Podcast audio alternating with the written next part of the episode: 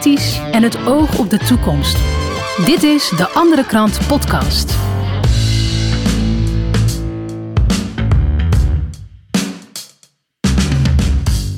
Dit is de Andere Krant Podcast. De podcast die jou de andere kant van het verhaal laat horen. En uh, deze week uh, praat ik met journalist Elze van Hamelen. Elze, goedemorgen. Goedemorgen Niels. We gaan het hebben over de Hoe Nu Verder krant. Mm -hmm. En die krant die is uh, deze week uitgekomen. Is bij bijna 6 miljoen mensen in de bus gekomen deze week. En ja, die vraag staat centraal. Hè? Hoe nu verder? En ja, we gaan een aantal scenario's met jou doornemen. want het kan natuurlijk ook zomaar zijn dat er, uh, ja, als we dit doortrekken, de situatie van nu, ja, uh, waar komen we dan in uit? Hè? Dat is een hele goede vraag. Ja. Ja. Uh, ja, je bent ook met een aantal onderwerpen bezig de, de, laatste jaren. En vandaar dat ik jou ook heb uitgenodigd om, om hierover in gesprek te gaan. Um, ik wil met, met jou een aantal onderwerpen doornemen. de staat van de democratie. wie heeft er nou echt de macht? de digitale idee en het onderwijs. Mm -hmm. Dus daar gaan we lekker ja, uitgebreid over in gesprek. Nou, dat, dat ten eerste. Um, ik, ik ga even beginnen met een, een fragmentje van de WHO van meneer Tedros. Twee jaar geleden zei hij het volgende. Thank you. Thank you, Tariq. good afternoon, everybody.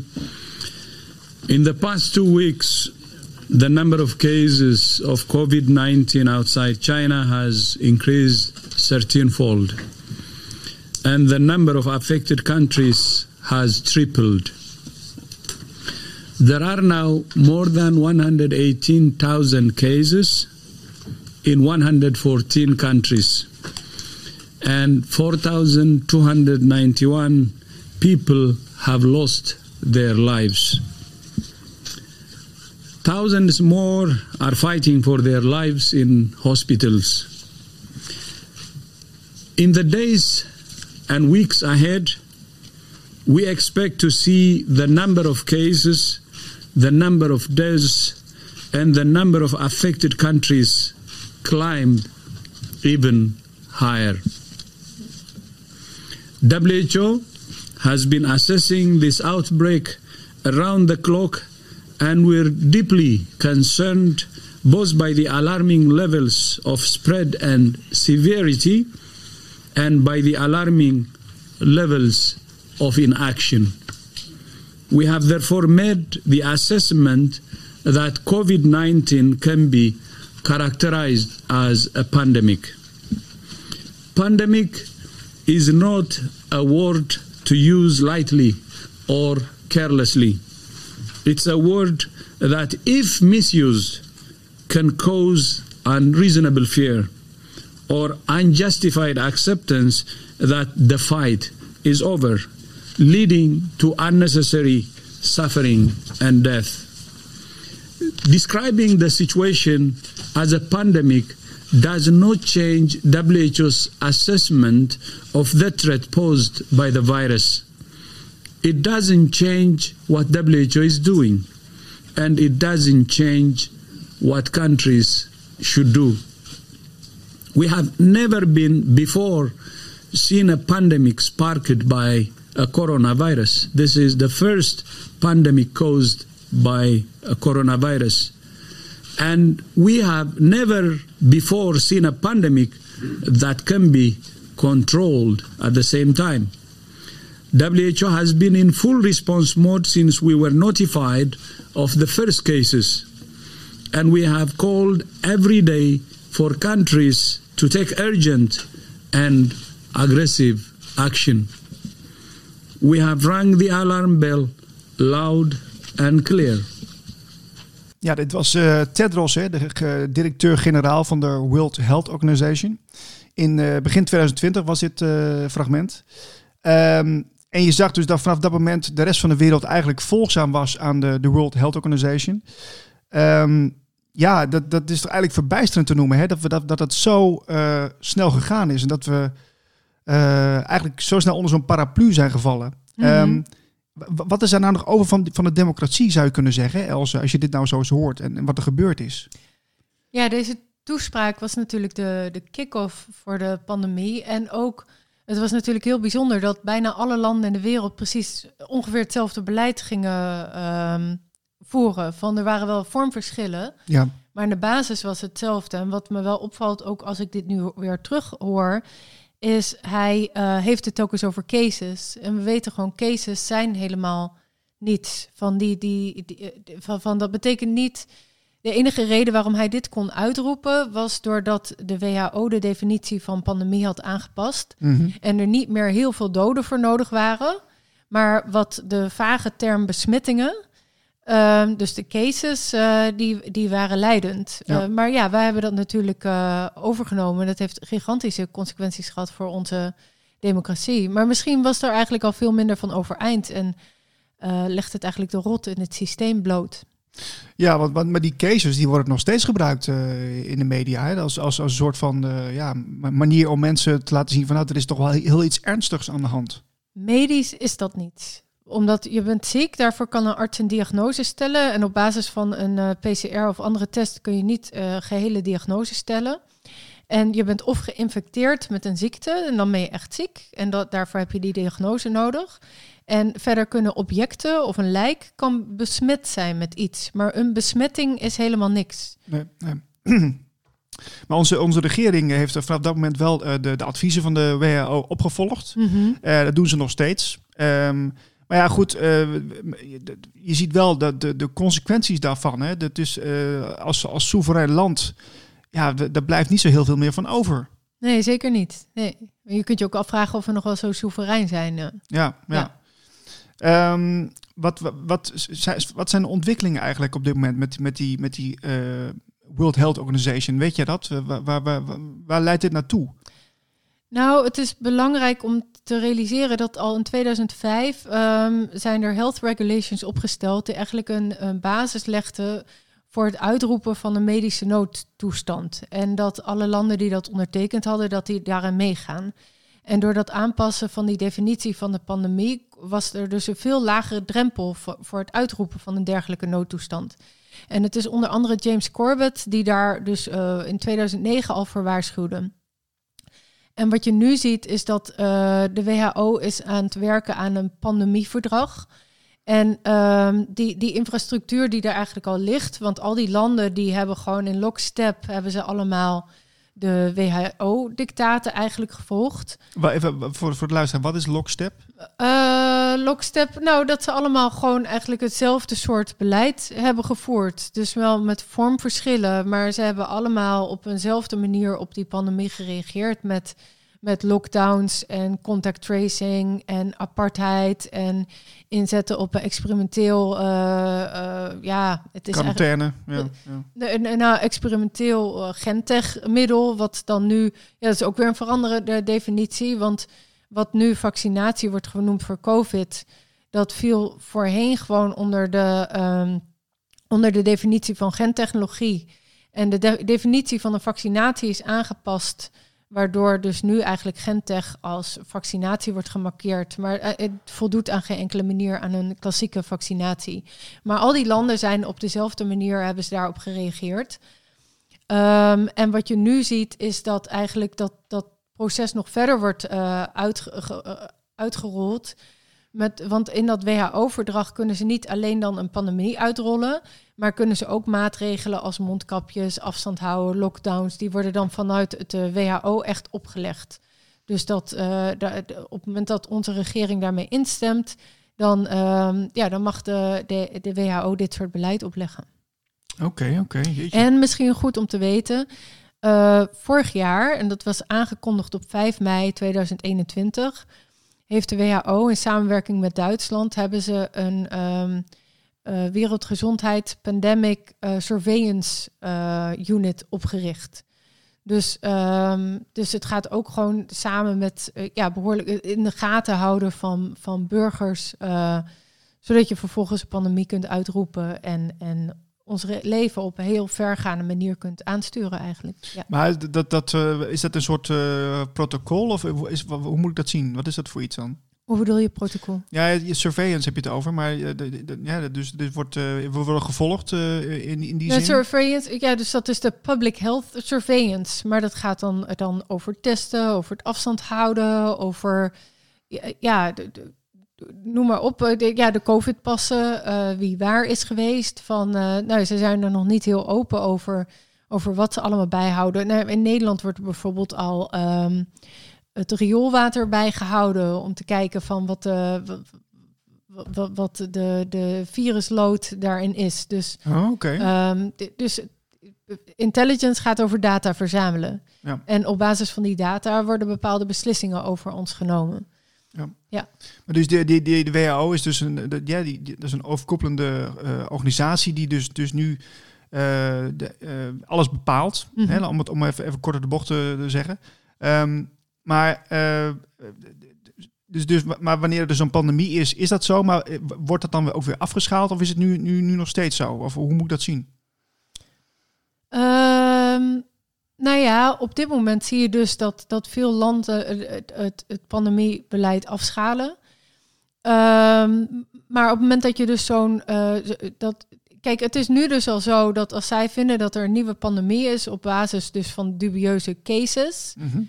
um, dan mogen zij dat uitroepen. En op het moment dat dat verdrag ondertekend wordt... dan krijgen ze daar heel veel macht bij nog. Ja, ja. ja. Het viel me ook op dat uh, de afgelopen twee jaar dat er, dat er heel veel uh, processen niet meer democratisch uh, verliepen in Nederland ook. Mm -hmm. um, je, hebt, ja, ja, je hebt het ook wel gevolgd, maar kun je daar een ultiem voorbeeld van geven? Waar moet ik beginnen? ja, ja, goed. Ik, ik, vind het, ik vind het toch belangrijk om over te noemen, want we beginnen met de democratie. En Mm -hmm. als die gaten zo groot zijn, dan moeten we natuurlijk wel even, dat moet wel benoemd worden. Nou, ik kijk bijvoorbeeld naar het uitroepen van die noodtoestand. Van, daar werd eerst met, uh, dan moet ik even goed teruggraven, maar dat uitroepen van die noodtoestand, dat klopte in eerste instantie al niet. Dat werd heel kunstmatig in stand gehouden. Toen werd die, uh, die coronawet ontwikkeld, maar vooral vanuit het kabinet. Daar werd het uh, parlement niet bij betrokken. Uiteindelijk mm -hmm. mocht het parlement stemmen op iets wat eigenlijk al een uh, soort van kant en klaar was. Maar als je dan kijkt naar het functioneren van de de democratie, dan zie je eigenlijk dat waar het parlement de regering moet controleren, dat ze, dat ze dat werk helemaal niet meer doen. Van het FVD heeft het dan over het kartel. Ja. Maar je ziet eigenlijk dat een soort kliek is die vooral uh, ja, elkaars belangen dienen of externe belangen, maar die niet meer luisteren naar wat uh, het volk van ze, uh, van ze vraagt. Want ze, ze leggen geen verantwoordelijkheid af van het volk. En je ziet eigenlijk dat parlement absoluut niet die contro controlerende functie meer um, vervult. En dan zou je in principe zeggen van, van daarom heb je scheiding van machten. Dus de, uh, de uitvoerende macht, de wetgevende macht en de rechtsprekende macht. Nou ja, daar, dan moet eigenlijk de rechtspraak daar een controle op, voor, uh, op, op vormen. Ja. En wat je ziet is dat die rechtspraak ook echt niet meer onafhankelijk is. Want als je al die viruswaarheid rechtszaken van ja, ik vond het meest uh, schokkende voorbeeld eigenlijk dat er eindelijk een rechter was die wel ruggengraat had en die zei van ja, een avondklok, dit klopt niet, dit past niet bij de grondrechten, dit kun je niet tegen een virus doen en het moet per direct uh, gestopt worden. Dat was het enige moment waarop ik Rutte ook echt in paniek heb gezien. Van hij zei: nee, nee, we moeten ons echt allemaal aan het houden. Ik wil dit eigenlijk echt zelf niet. Maar, uh, mm. maar binnen drie uur wist hij dus een rechterlijke uitspraak te corrigeren en was die avondklok daarna. Ja, maar binnen drie uur is echt uitzonderlijk, hè? Ja, moet je nagaan. Dat kan, dat hoe kan lang, nooit. Nee, hoe lang. Hoe, dus hoe, wat zegt dat over de staat van onze rechtsstaat? Op het moment dat een rechter dus op basis van de, wet een uitspraak doet en dat dat binnen een paar uur door de president gecorrigeerd kan worden. Ja, ja. Ja, dan net al over het kartel. Uh, vind ik wel een leuk bruggetje. Want uh, ja, we gaan even luisteren naar een volgend fragment van meneer Klaus Schwab. Veel mensen kennen die meneer inmiddels wel. Maar uh, ja, er wordt ook gezegd dat heel veel mensen in, in, een, ja, in, het, in de regering een lijntje hebben met het World Economic Forum. Mm -hmm. En we gaan even luisteren wat deze meneer allemaal zegt erover. Wat hij allemaal doet en ja, zijn visie op, op de wereld. We gaan er even naar luisteren. That when you brought the Young Global Leaders Program here for executive education and the Schwab Fellows. But there are two countries in the world now in which the young global leaders have emerged. Tell us just a bit about that in terms of the governance. Yes, um, actually, this um, notion to integrate young leaders uh, is part of the World Economic Forum since many years. And I have to say, um, when I mention our names like Mrs. Merkel, um, even uh, Vladimir Putin and so on, they all have been young global leaders of the World Economic Forum. But um, what we are very proud of now the young generation, like uh, Prime Minister Trudeau, um, President of, of uh, Argentina, and so on, that we penetrate the cabinets.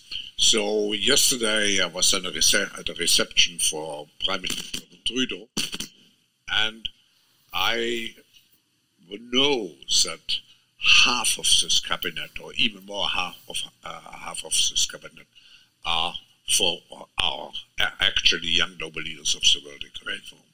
And that's true in Argentina too. Wow. Yeah. Sorry. That's true in Argentina as well. It's true in Argentina and uh, it's true in France now. Mm-hmm. I'm a vice president with a young global leader, but what is important for me is those young global leaders have an opportunity to come here and we, in addition to the young global leaders, we have now the global shapers in 450 uh, cities around the world. Dit was uh, Klaus Schwab uh, in 2017 met David Gergen bij de John F. Kennedy Jr. Forum waren ze in gesprek. Mm -hmm. En ze praten hier over de wereldproblemen die er zijn, zoals armoede, klimaatverandering. Maar ja, die, die meneer die heeft dus schijnbaar heel veel invloed op de wereld. kent veel wereldleiders, hè, zoals Poetin, Merkel, Trudeau, noemt hij allemaal even. Um, hij ziet ook graag zijn plannen uitgevoerd worden, maar hoe, hoe, hoe ver gaat zijn invloed eigenlijk? Heb je daar enig idee van, Els? Uh, nou, wat je gewoon ziet bij het World Economic Forum is dat ze een heel krachtig netwerk uh, hebben. En um, het is niet zomaar een, een, een overleg. De, het is niet puur een overlegclub. Of ze, ze hebben een visie op hoe de maatschappij eruit moet zien. En daarvoor beleidsplannen hoe dat moet worden uitgerold. En dus de netwerken binnen zowel overheid als bedrijfsleven wereldwijd. En gigantische fondsen van, ik weet even niet uit mijn hoofd, maar bedrijven betalen echt tonnen om gewoon daar lid van te zijn. Zo. Om dit allemaal uit te rollen. En wat dus, wat je net liet horen, dat is de uh, Young Leaders Forum. Mm ze hebben een soort uh, opleidingsinstituut voor jonge leiders. En wat je dus ziet, is dat de mensen die daar zijn opgeleid, die, hebben, die betekenen eigenlijk, niemand kent hen voordat ze daarin uh, worden opgeleid. En vervolgens bekleden ze hele prominente posities in, um, in het bedrijfsleven en in overheden. Dus Angela Merkel is een bekend voorbeeld, maar ook ehm, de president van Nieuw-Zeeland, ook volgens mij Mark Zuckerberg. Um, dus er zitten, dus eigenlijk iedereen die, die op een machtspositie is, die is daar bij dat World Economic, niet iedereen, maar heel, heel veel mensen die dus zo'n positie bekleden, die zijn daar opgeleid. En het was natuurlijk de FVD in Nederland die heel erg veel druk heeft gelegd op, um, op het naar boven krijgen van wat zijn nou eigenlijk de banden van het Nederlandse kabinet met het World Economic Forum. En dan zie je ook dat het behoorlijk schokkend is, is dat meerdere mensen in het kabinet dus uh, met grote regelmaat contact onderhouden. Maar dat het World Economic Forum um, ook contact heeft met ambtenaren die uh, eh, WEF-beleid uitvoeren.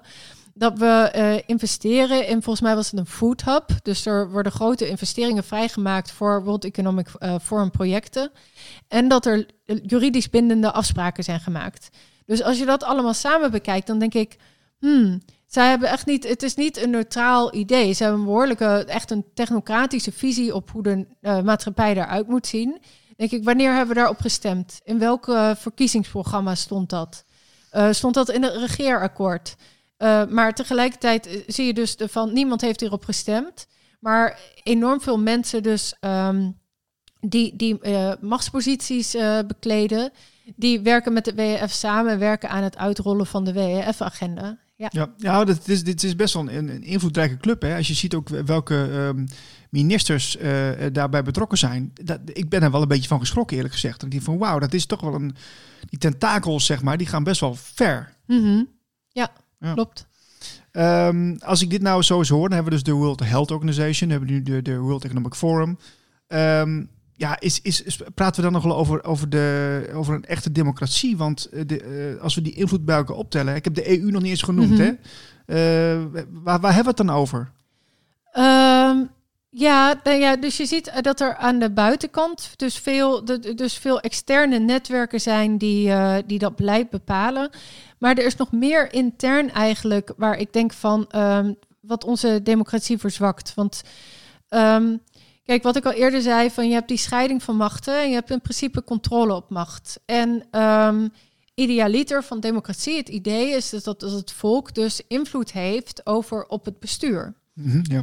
En wat er dus in, de, in Nederland is gebeurd, ook bij die coronapandemie, waar, waar um, of eigenlijk, dus eigenlijk gecreëerde, um, gecreëerde paniek. Want, want als we de oude definitie van pandemie hadden, daar hebben we nooit aan voldaan. Um, wat, wat er is gebeurd in Nederland, is dat toen die noodtoestand werd uitgeroepen, in principe hebben we drie lagen van, um, uh, van volksvertegenwoordiging. Dus op nationaal niveau, provincieniveau en gemeenteniveau. Ja. En vooral dat gemeenteniveau is van oudsher eigenlijk een heel uh, krachtig niveau, niveau, waarbij de raadsleden in principe ook gewoon nog uh, rechtstreeks contact hebben met het volk. Ja, dus je kent elkaar, hè, dus dat is, ja, inderdaad. En, en die steden hebben autonomie, hadden autonomie voor het inrichten van hun veiligheidsbeleid. Wat is er gebeurd? De wet veiligheidsregio's, ik meen, is in 2009 ingevoerd. Maar misschien zit ik mis met dat exacte jaartal. Um, toen zijn de veiligheidsregio's ingevoerd voor als er een crisis uitbrak, dan uh, gaan de regio's dat beleid voeren.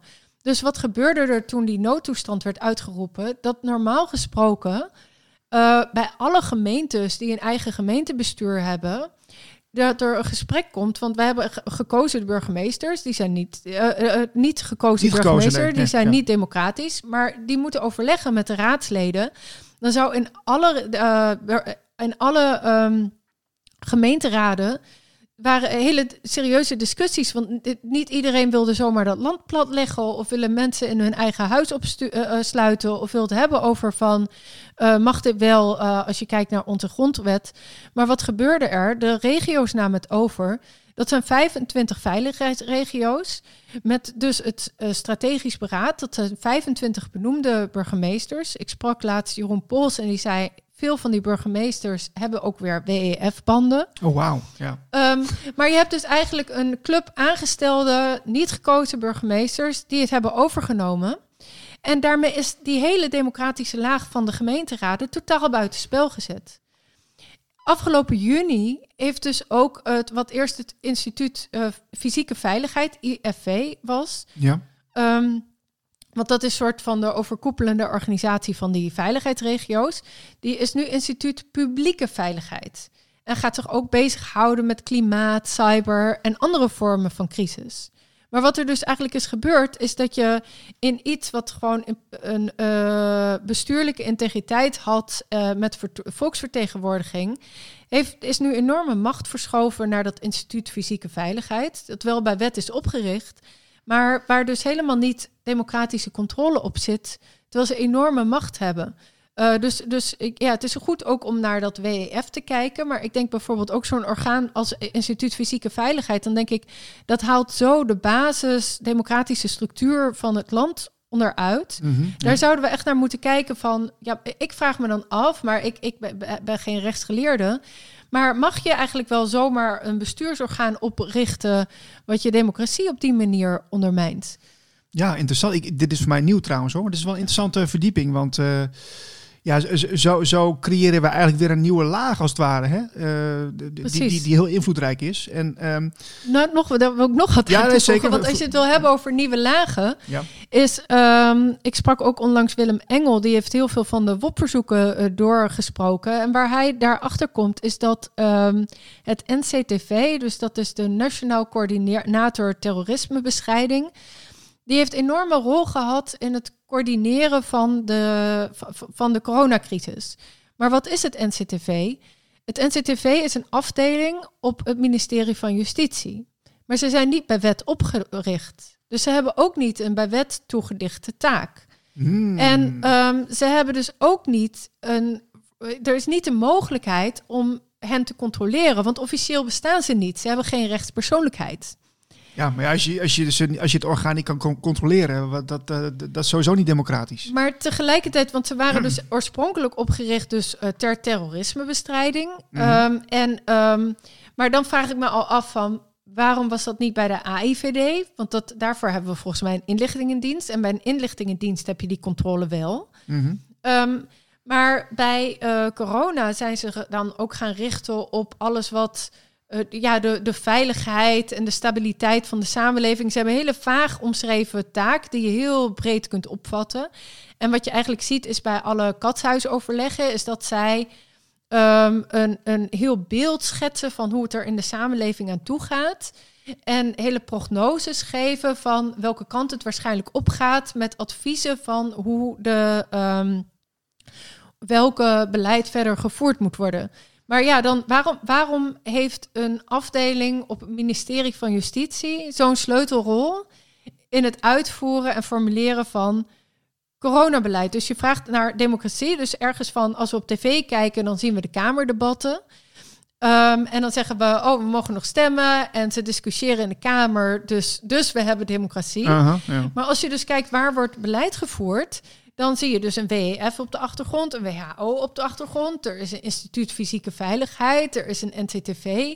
Eh, ja, Willem noemde nog een aantal. eh, ehm, eh, ja, nog een aantal voorbeelden. Maar je ziet dus eigenlijk dat dat echte beleid, dat wordt allemaal en de besluiten worden genomen buiten ons gezichtsveld.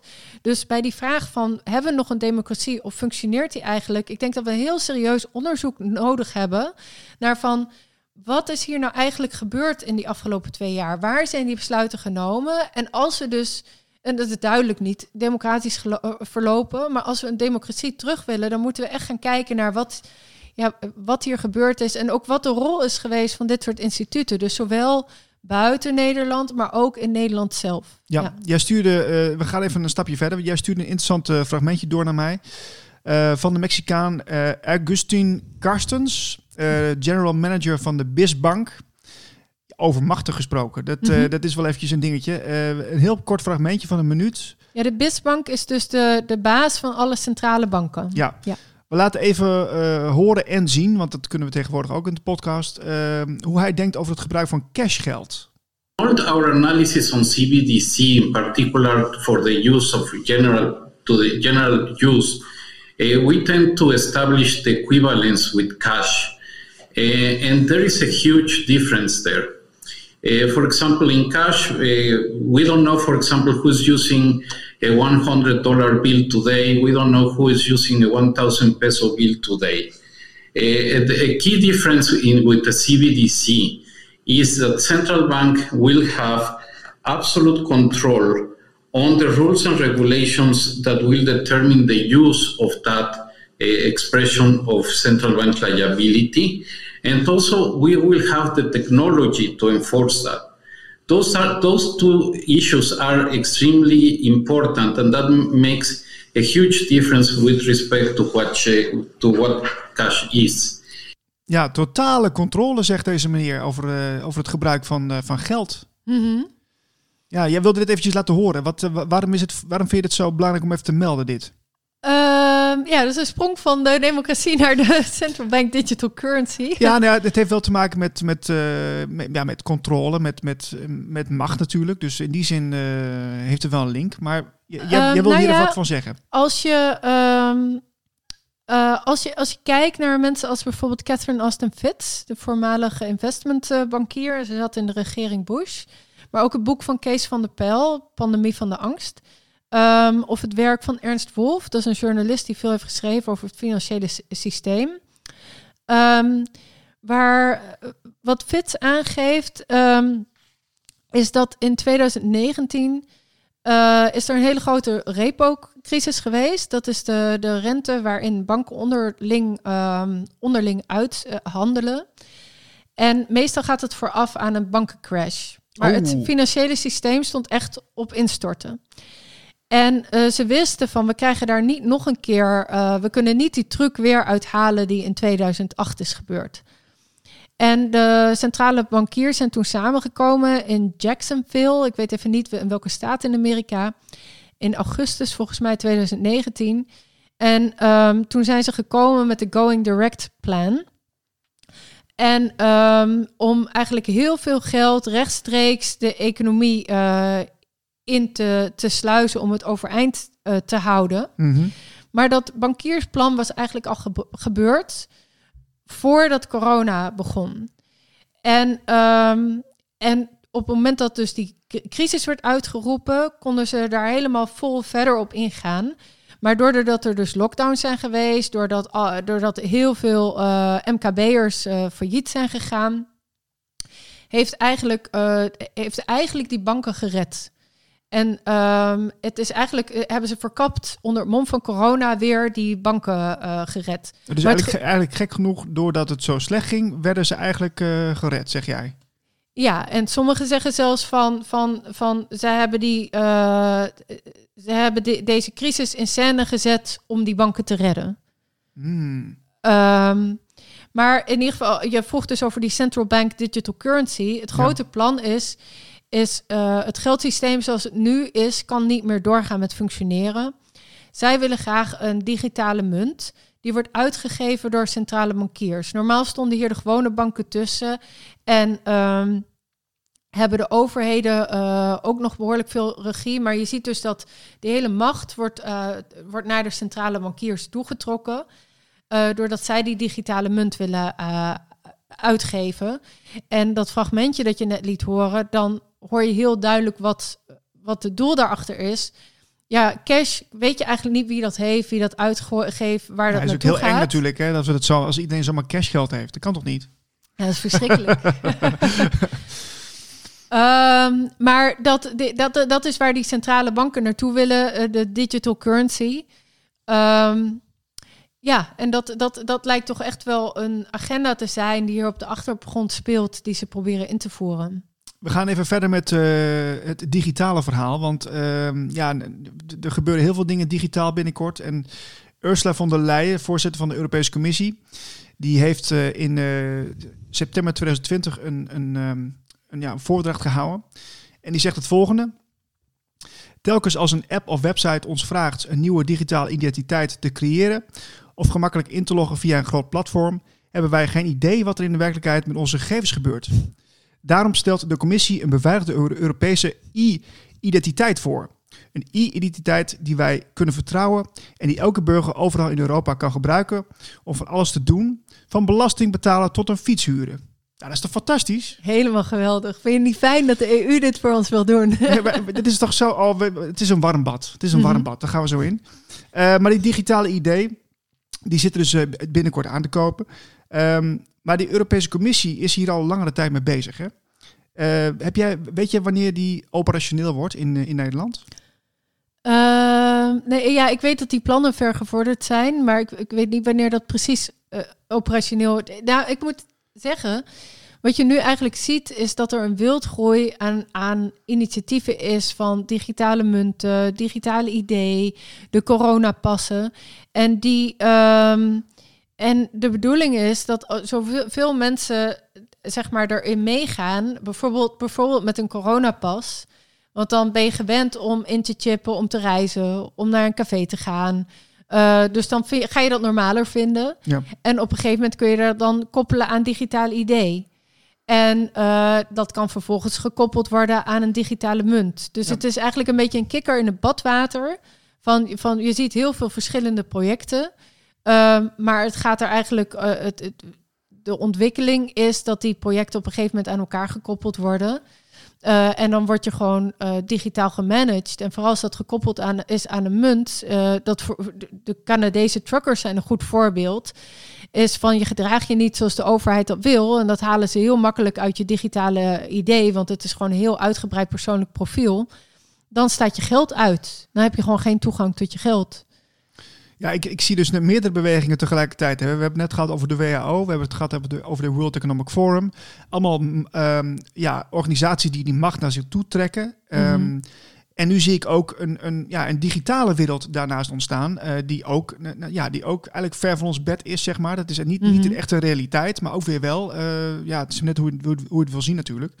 Ja, wacht maar, even, want weet je wat wel belangrijk... Kijk, Uh, we hebben dus, er is ons verteld dat we een gigantische crisis hebben gehad. In die hele crisis is nog steeds de zorg afgebroken. Er zijn geen uh, IC-bedden bijgekomen. Er is niet meer betaald aan zorgmedewerkers. Maar in naam van die zorg zijn we wel telkens opgesloten, hebben avondklokken gehad, uh, zijn onder druk gezet om testen en vaccinaties.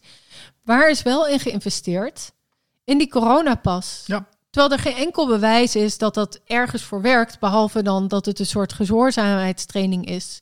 Maar die coronapas, zeg maar de bereidheid van dat jij dat op je telefoon installeert en dat je het blijkbaar oké vindt uh, om, om ergens te moeten inchippen om toegang te hebben tot de maatschappij of toegang tot de beweging, dat, dat is de voet in de deur. Maar dat gaat uitgebreid worden. En als je, ja, als je wil zien waar dat naartoe gaat, dan moet je eigenlijk kijken naar heel veel andere pilots die in andere gebieden van de wereld worden uitgevoerd. Wat, uh, um, wat, wat, denk je dat het met onze vrijheid doet als, als, dit, als we dit breed gaan implementeren? Dan hebben we geen vrijheid meer. En het, de, het, is, het wordt echt een soort slavernijsysteem omdat je gewoon echt geen kant op kan, omdat alles gekoppeld is aan die digitale idee en aan, uh, aan gewenst gedrag. Um, want denk bijvoorbeeld, uh, je, je, je ziet nu dat het klimaatverhaal weer wordt opgespeeld. Dus dan zit het misschien vast aan een carbon budget en een koolstof uh, CO2 budget.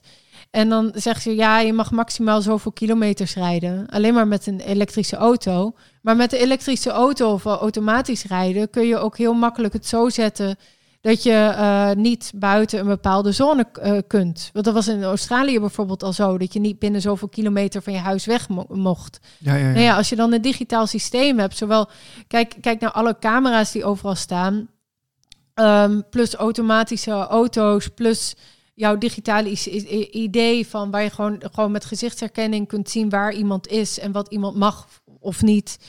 Um, ja, dat is gewoon een heel, heel extreem vergaand controlesysteem. Ja, maar hoe, heeft dat wel kans van slagen? Want als, als, ik kan me niet voorstellen dat iedereen niet zomaar in meegaat. Of, of denk je dat dat uh, misschien wel gaat gebeuren? Wordt het een beetje ja, ik China? denk als je me die vraag een paar jaar geleden had gesteld, dan dacht ik nee, dat uh, was onmogelijk geweest. Maar als je kijkt waar in de afgelopen twee jaar mensen wel aan mee zijn gegaan. En als je kijkt wat er in landen als Canada of Australië of Nieuw-Zeeland uh, gebeurt dan, uh, dan is dat helemaal niet zo onwaarschijnlijk. We gaan even verder naar China, want daar zijn ze al een paar stapjes verder. Daar hebben ze zelf al, zelfs al een uh, social credit system uh, ingevoerd. En we gaan even kijken en luisteren hoe dat eruit ziet.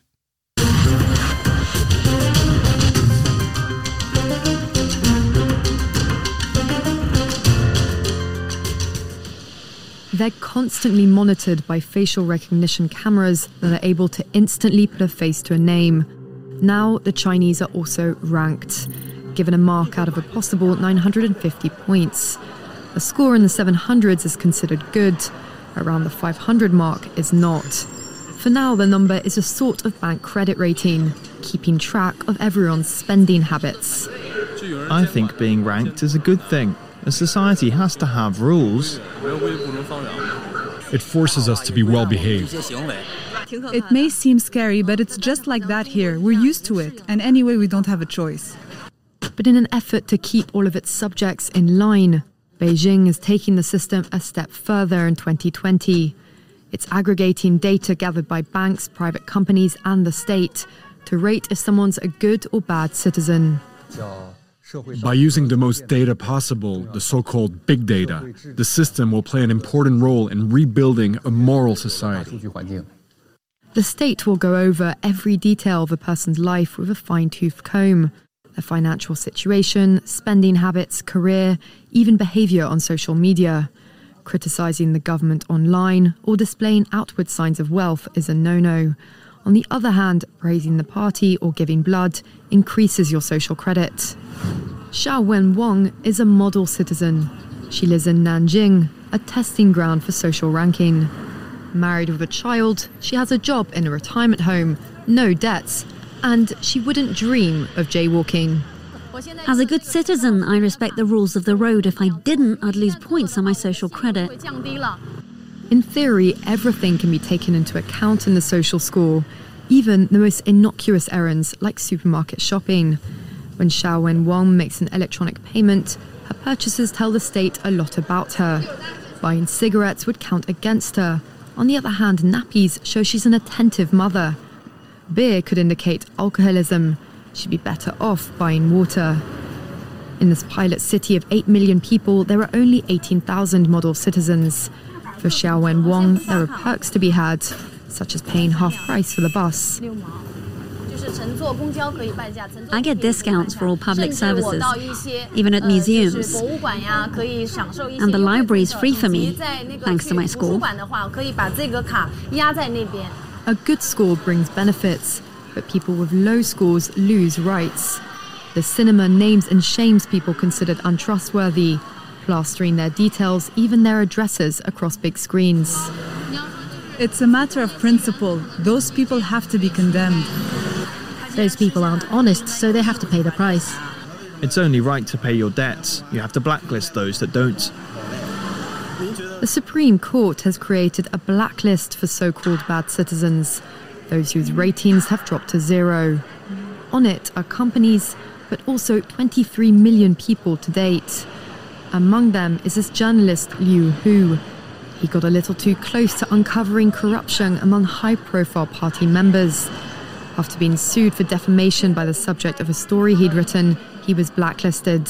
But he only realized when he tried to buy a train ticket and was told he was banned from traveling. That tells me I'm still on the blacklist. Punished because he's been branded untrustworthy by the state. Once you're blacklisted, you can no longer get a bank loan, start a business, buy an apartment, or even send your children to a private school. Liu who is among a tiny minority of people who have dared to criticize the system, which some are calling a digital dictatorship. I worry because I think many people like me will be deprived of individual freedoms, and all of us will live with restrictions of one kind or another. After our meeting, Liu Hu learned that his name had been removed from the blacklist, but he still has a long way to go if he doesn't want to languish at the bottom of the social credit hierarchy. Ja, dit was dus uh, een, een videootje, een fragment van hoe dat er in China nu aan toe gaat. Um, ja, dit, dit, is natuurlijk best wel extreem. Uh, als je ziet ook wat de gevolgen zijn als je niet in het systeem uh, meedoet, als je dus geen modelburger bent. Is, is die Europese idee, is het vergelijkbaar met dit, dit social credit system of, of heeft het er alleen wat kenmerken van?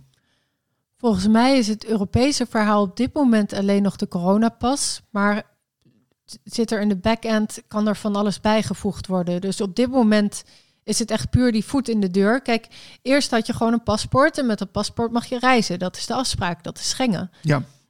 Um, en nu met die coronapas, dan moet je dus gaan bewijzen. Dus je moet een test, die trouwens geen ziekte aantoont en die geen diagnose is, het, het uitvoeren voordat je mag reizen. Of je moet je laten, uh, laten injecteren met een experimenteel middel.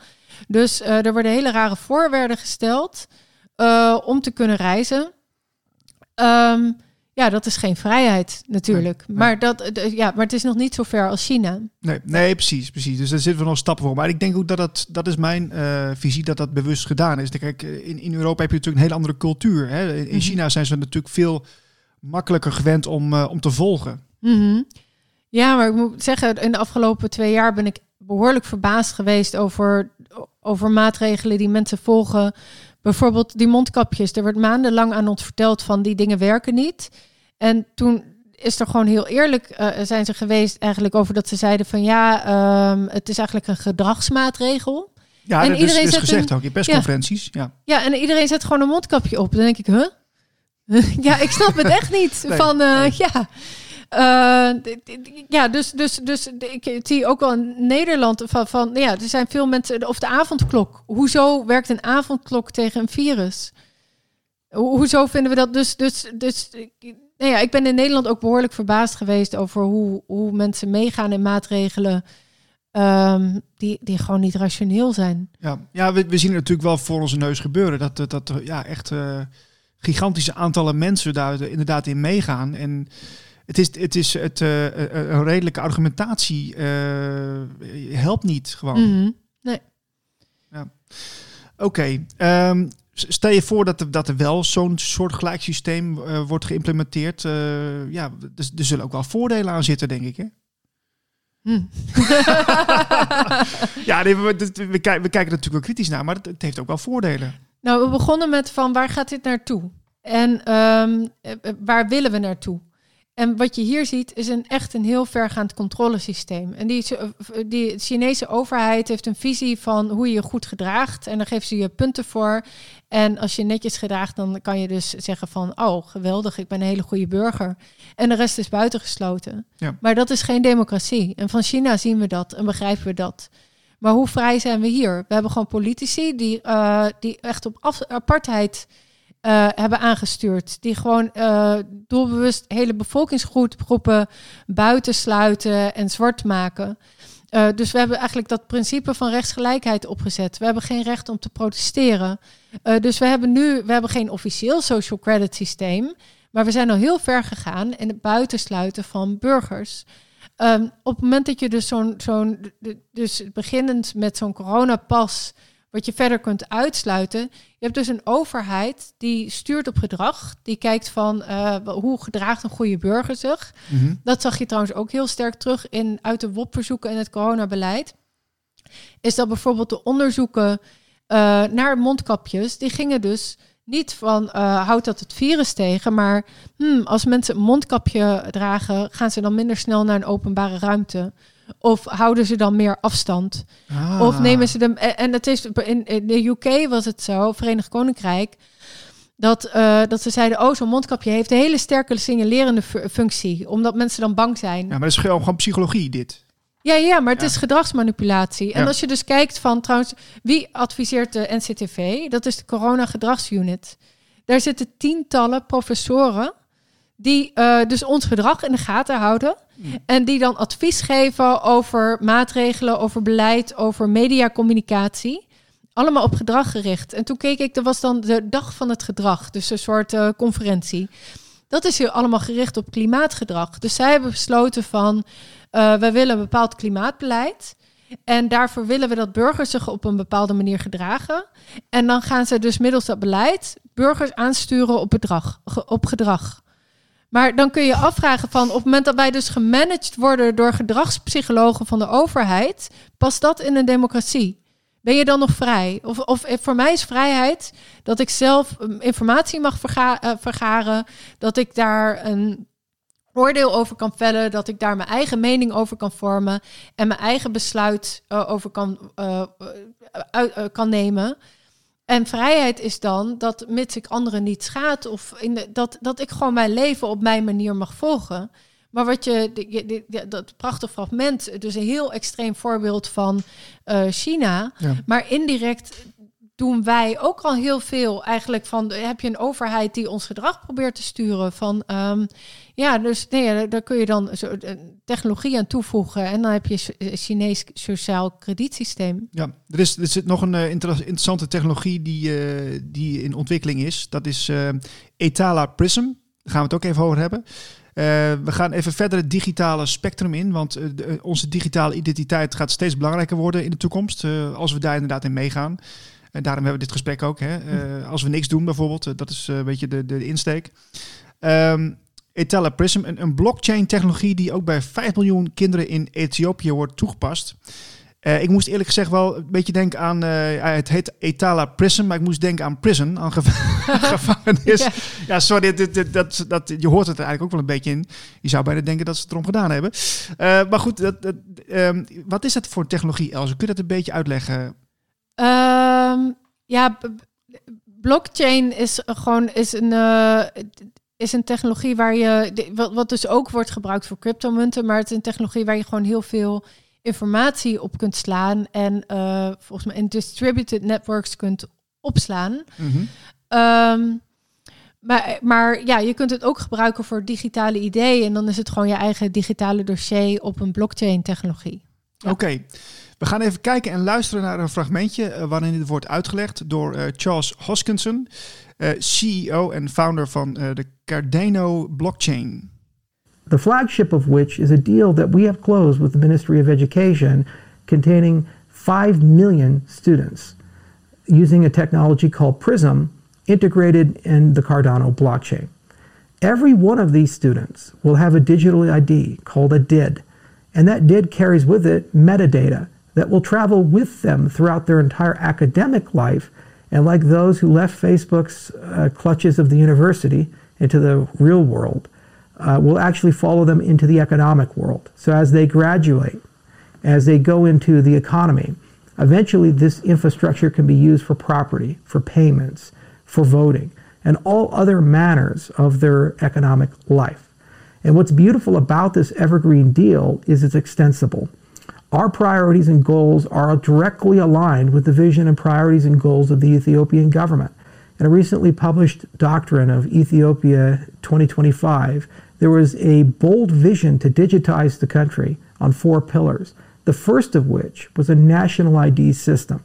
It is our belief that the work we have done here with PRISM and Cardano for these 5 million students will inevitably grow to be an inspiration and perhaps the system for 107 million Ethiopians, allowing them for the first time to globalize on equal terms with the United States, the European Union, China, and other modern developed economies.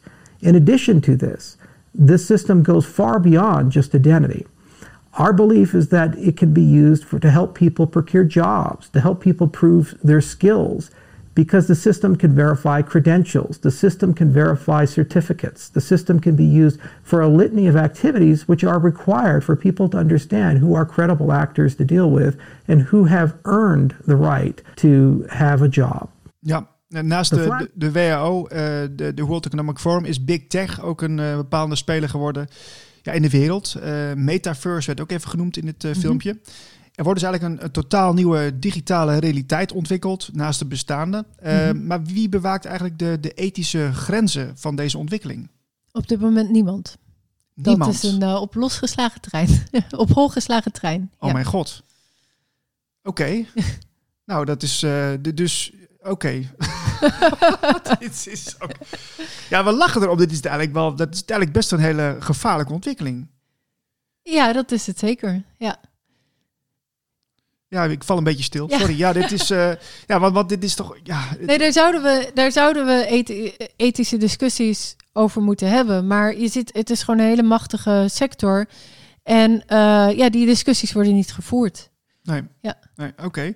Okay. Um, of maar... niet genoeg. Het is niet dat ze helemaal afwezig zijn, maar niet genoeg. Van je, je moet eigenlijk voordat, uh, voordat iets al helemaal los is uh, daar gesprekken over hebben van wat zijn de gevolgen en willen we dit wel en hoe kaderen we dat in. En je ziet eigenlijk dat de technologie zo ver uh, voorloopt dat, dat de, de wetgeving of de kaders, die kunnen dat helemaal niet bijbenen. Want je krijgt natuurlijk eerst een ethische discussie en dan kun je het misschien gaan reguleren, maar dat... Uh, ja, die technologie gaat zo verschrikkelijk snel dat je eigenlijk ziet dat het gewoon echt achterloopt. Ja. Oké, okay, maar dat, dat, je zou dus denken dat is gedoemd om uh, te escaleren, zoiets. Dat, het, uh, dat is al aan het escaleren. Want we zien dus dat internationale grootmachten als Metaverse, die hebben, die hebben eigenlijk meer invloed dan, dan landen. of sommige landen in elk geval. Nou ja, de, om terug te gaan naar het fragmentje wat je liet horen. Wat je eigenlijk ziet is dat je dus, dus onder andere via social media, maar ook via de camera's op straat, via sensoren van uh, je Fitbit, uh, wat je allemaal bijdraagt. Dus er wordt overal gigantische hoeveelheden data wordt er verzameld. En wat doet Big Tech, Big, Tech dan?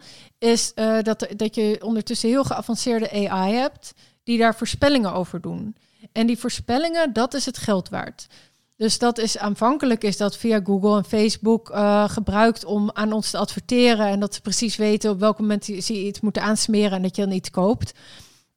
Maar ze weten bijvoorbeeld ook hoe ze daar uh, politieke verkiezingen mee kunnen aansturen. Hmm.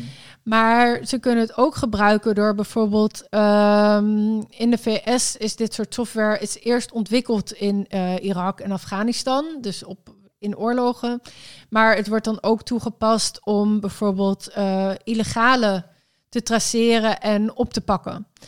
Ehm, dus, je, dus je, kunt, je hebt gewoon hele persoonlijke profielen van mensen die je vervolgens kunt inzetten.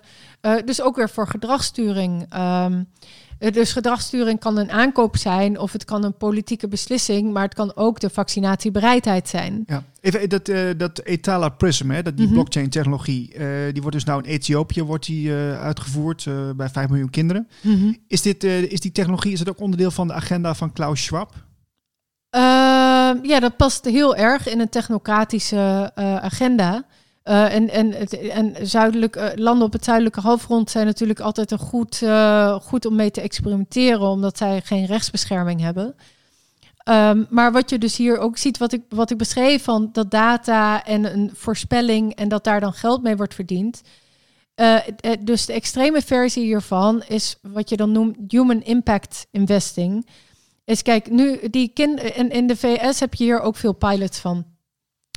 Daar heb je uh, geen fondsen meer voor scholen of geen van die, die hebben niet genoeg uh, investeringen om goed te draaien. En dan krijg je dus een Microsoft bijvoorbeeld die, die de software aanlevert. Die software harvest allemaal data van kinderen. Mm-hmm. In dit Ethiopië-experiment wordt het direct op een blockchain gezet. En dan is er een profiel van een kind gemaakt waarbij we zeggen: hmm, dit kind is uh, in een kwetsbaar gezin. Er spelen misschien wat drugsproblemen of andere problemen. Die heeft eigenlijk een lage score. Een ander kind die is misschien, uh, merken ze, oh, die is best wel heel slim. Daar zien we wel bepaalde kansen in. En wat er dan gedaan wordt, van op basis van zo'n profiel van een kind, wordt er dan een bepaald wordt er een kostenplaatje aangehangen van, oh, dit kind verwachten we eigenlijk dat hij later misschien bij de sociale dienst terechtkomt. Nee. Van, of, of dat het uh, ja, juist heel veelbelovend is. En daar kun je dan sociale programma's op aanpassen. Um, door, veel, uh, door, door meer veelbelovend onderwijs of door te zeggen, door dit programma aan te bieden, gaat het kind later dus de maatschappij minder kosten. Je krijgt een soort waardering eigenlijk. Ja, ja, ja, maar dat zijn dan, dat, op die manier wordt dus Wall Street uitgenodigd om uh, dus uh, social impact te investeren. Maar eigenlijk wordt dus op basis van die persoonlijke profielen, die in dit geval dan op de blockchain zitten, um, ja, daar wordt dan op gegokt en daar worden dan programma's op ingezet. Maar dan, dan ja, jij, jouw data, dat is het product. En uh, Wall Street die kan in toenemende mate gaan gokken op de beste voorspellingen op hoe dat product uh, de, de performance daarvan is. Ja, maar het wordt wel uitgelegd als. Uh, ja, we, we geven zo'n land als Ethiopië een kans. Hè, dan kunnen ze aansluiten bij het Westen. Ja, natuurlijk. Uh, zo wordt het, zo wordt het natuurlijk wel uitgelegd. Dat is de, en ja, dus als je er zo naar kijkt, is het misschien wel een beetje waar. Maar ja, dus als je, zoals jij het uitlegt, krijg je toch een beetje een nare smaak in je mond van, moet ik zeggen. Oké. Okay. Goed. Um, Elze, we, we, ja, we, zijn, we zitten aan de tijd. Mm -hmm ja, ik zou zeggen aan de mensen die luisteren, lees die krant eens, de Hoe Nu Verder krant. Want uh, het nodigt heel erg uit om met elkaar in gesprek te gaan over dit soort onderwerpen. Wat voor wereld willen wij uh, voor onszelf, maar ook voor onze kinderen? -hmm. Ja, misschien ook over hoe nu verder. Ik denk met bepaalde dingen zoals die, uh, die digitale idee of een coronapas, is gewoon burgerlijke ongehoorzaamheid echt heel erg belangrijk. Moeten hier niet aan meedoen. En hoe verder we er meedoen, hoe meer we bouwen aan onze eigen gevangenis. Iets heel praktisch wat je ook kan doen, is zoveel mogelijk contant geld betalen. Want dan zit je, eigenlijk hebben we als vorm van digitaal geld, betaal gewoon contant. En verder van de Hoe Nu Verder krant is natuurlijk een krant. Wat we gezien hebben in uh, de afgelopen twee jaar, is dat de media eigenlijk een heel eenzijdig beeld schetst. En voornamelijk eigenlijk um, ja, een spreekbuis is geworden voor overheidspropaganda. Dus zoek je weg naar ander soort nieuws. Het hoeft, dat kan de andere kant zijn, maar het kan ook hele andere informatie zijn. Maar zoek breder nieuws dan alleen wat de overheid en de massamedia je voorschotelen. Want uiteindelijk, de democratie werkt alleen maar met goed geïnformeerde burgers. En als burgers niet geïnformeerd zijn, dan kunnen we bijvoorbeeld wel aan het uh, bestuurssysteem gaan uh, sleutelen. Maar dan werkt het nog steeds niet. Nee. Uh, en uiteindelijk denk ik van wat gewoon super belangrijk gaat zijn, maar daarvoor moet je eerst goed informeren is dat we de politiek en het bestuur verantwoordelijk gaan houden. Want op dit moment zitten we in een heel abnormaal nieuw normaal. Het lijkt allemaal wel heel leuk, van de zonnetje schijnt, we kunnen weer op het terrasje zitten. Uh, het lijkt of we terug zijn bij normaal. Maar we zijn de afgelopen twee jaar meerdere keren gewoon eigenlijk zonder goede reden in ons eigen huis opgesloten. We hebben avondklokken gehad. Uh, er is van alles gebeurd wat echt helemaal niet klopt. En we zitten nu eigenlijk in een soort Stockholm-syndroom waar we denken van, oh, het zal echt niet weer gebeuren. Nu, is, nu, nu uh, zal, uh, zal het allemaal goed zijn. Maar het gaat alleen goed komen op het moment dat we heel kritisch willen kijken naar wat er de afgelopen twee jaar gebeurd is. Uh, en daar een afrekening mee hebben. Mooi gezegd, Else. Um, ik wil je danken voor je tijd. Um, Graag gedaan. Iedereen dank voor het luisteren. Uh, abonneer op dit kanaal. Zo ben je elke week op de hoogte van de laatste updates van uh, de Andere Krant podcast. Uh, we zijn er volgende week weer en iedereen een fijn weekend. Bye bye. Komende week in heel Nederland in de bus. De Hoe Nu Verder krant. Lees, denk en stem mee over de toekomst van Nederland. De Hoe Nu Verder krant. Dankjewel voor het luisteren. Wil jij ook de Andere Krant bij jou thuis? Bestel hem dan op deanderekrant.nl.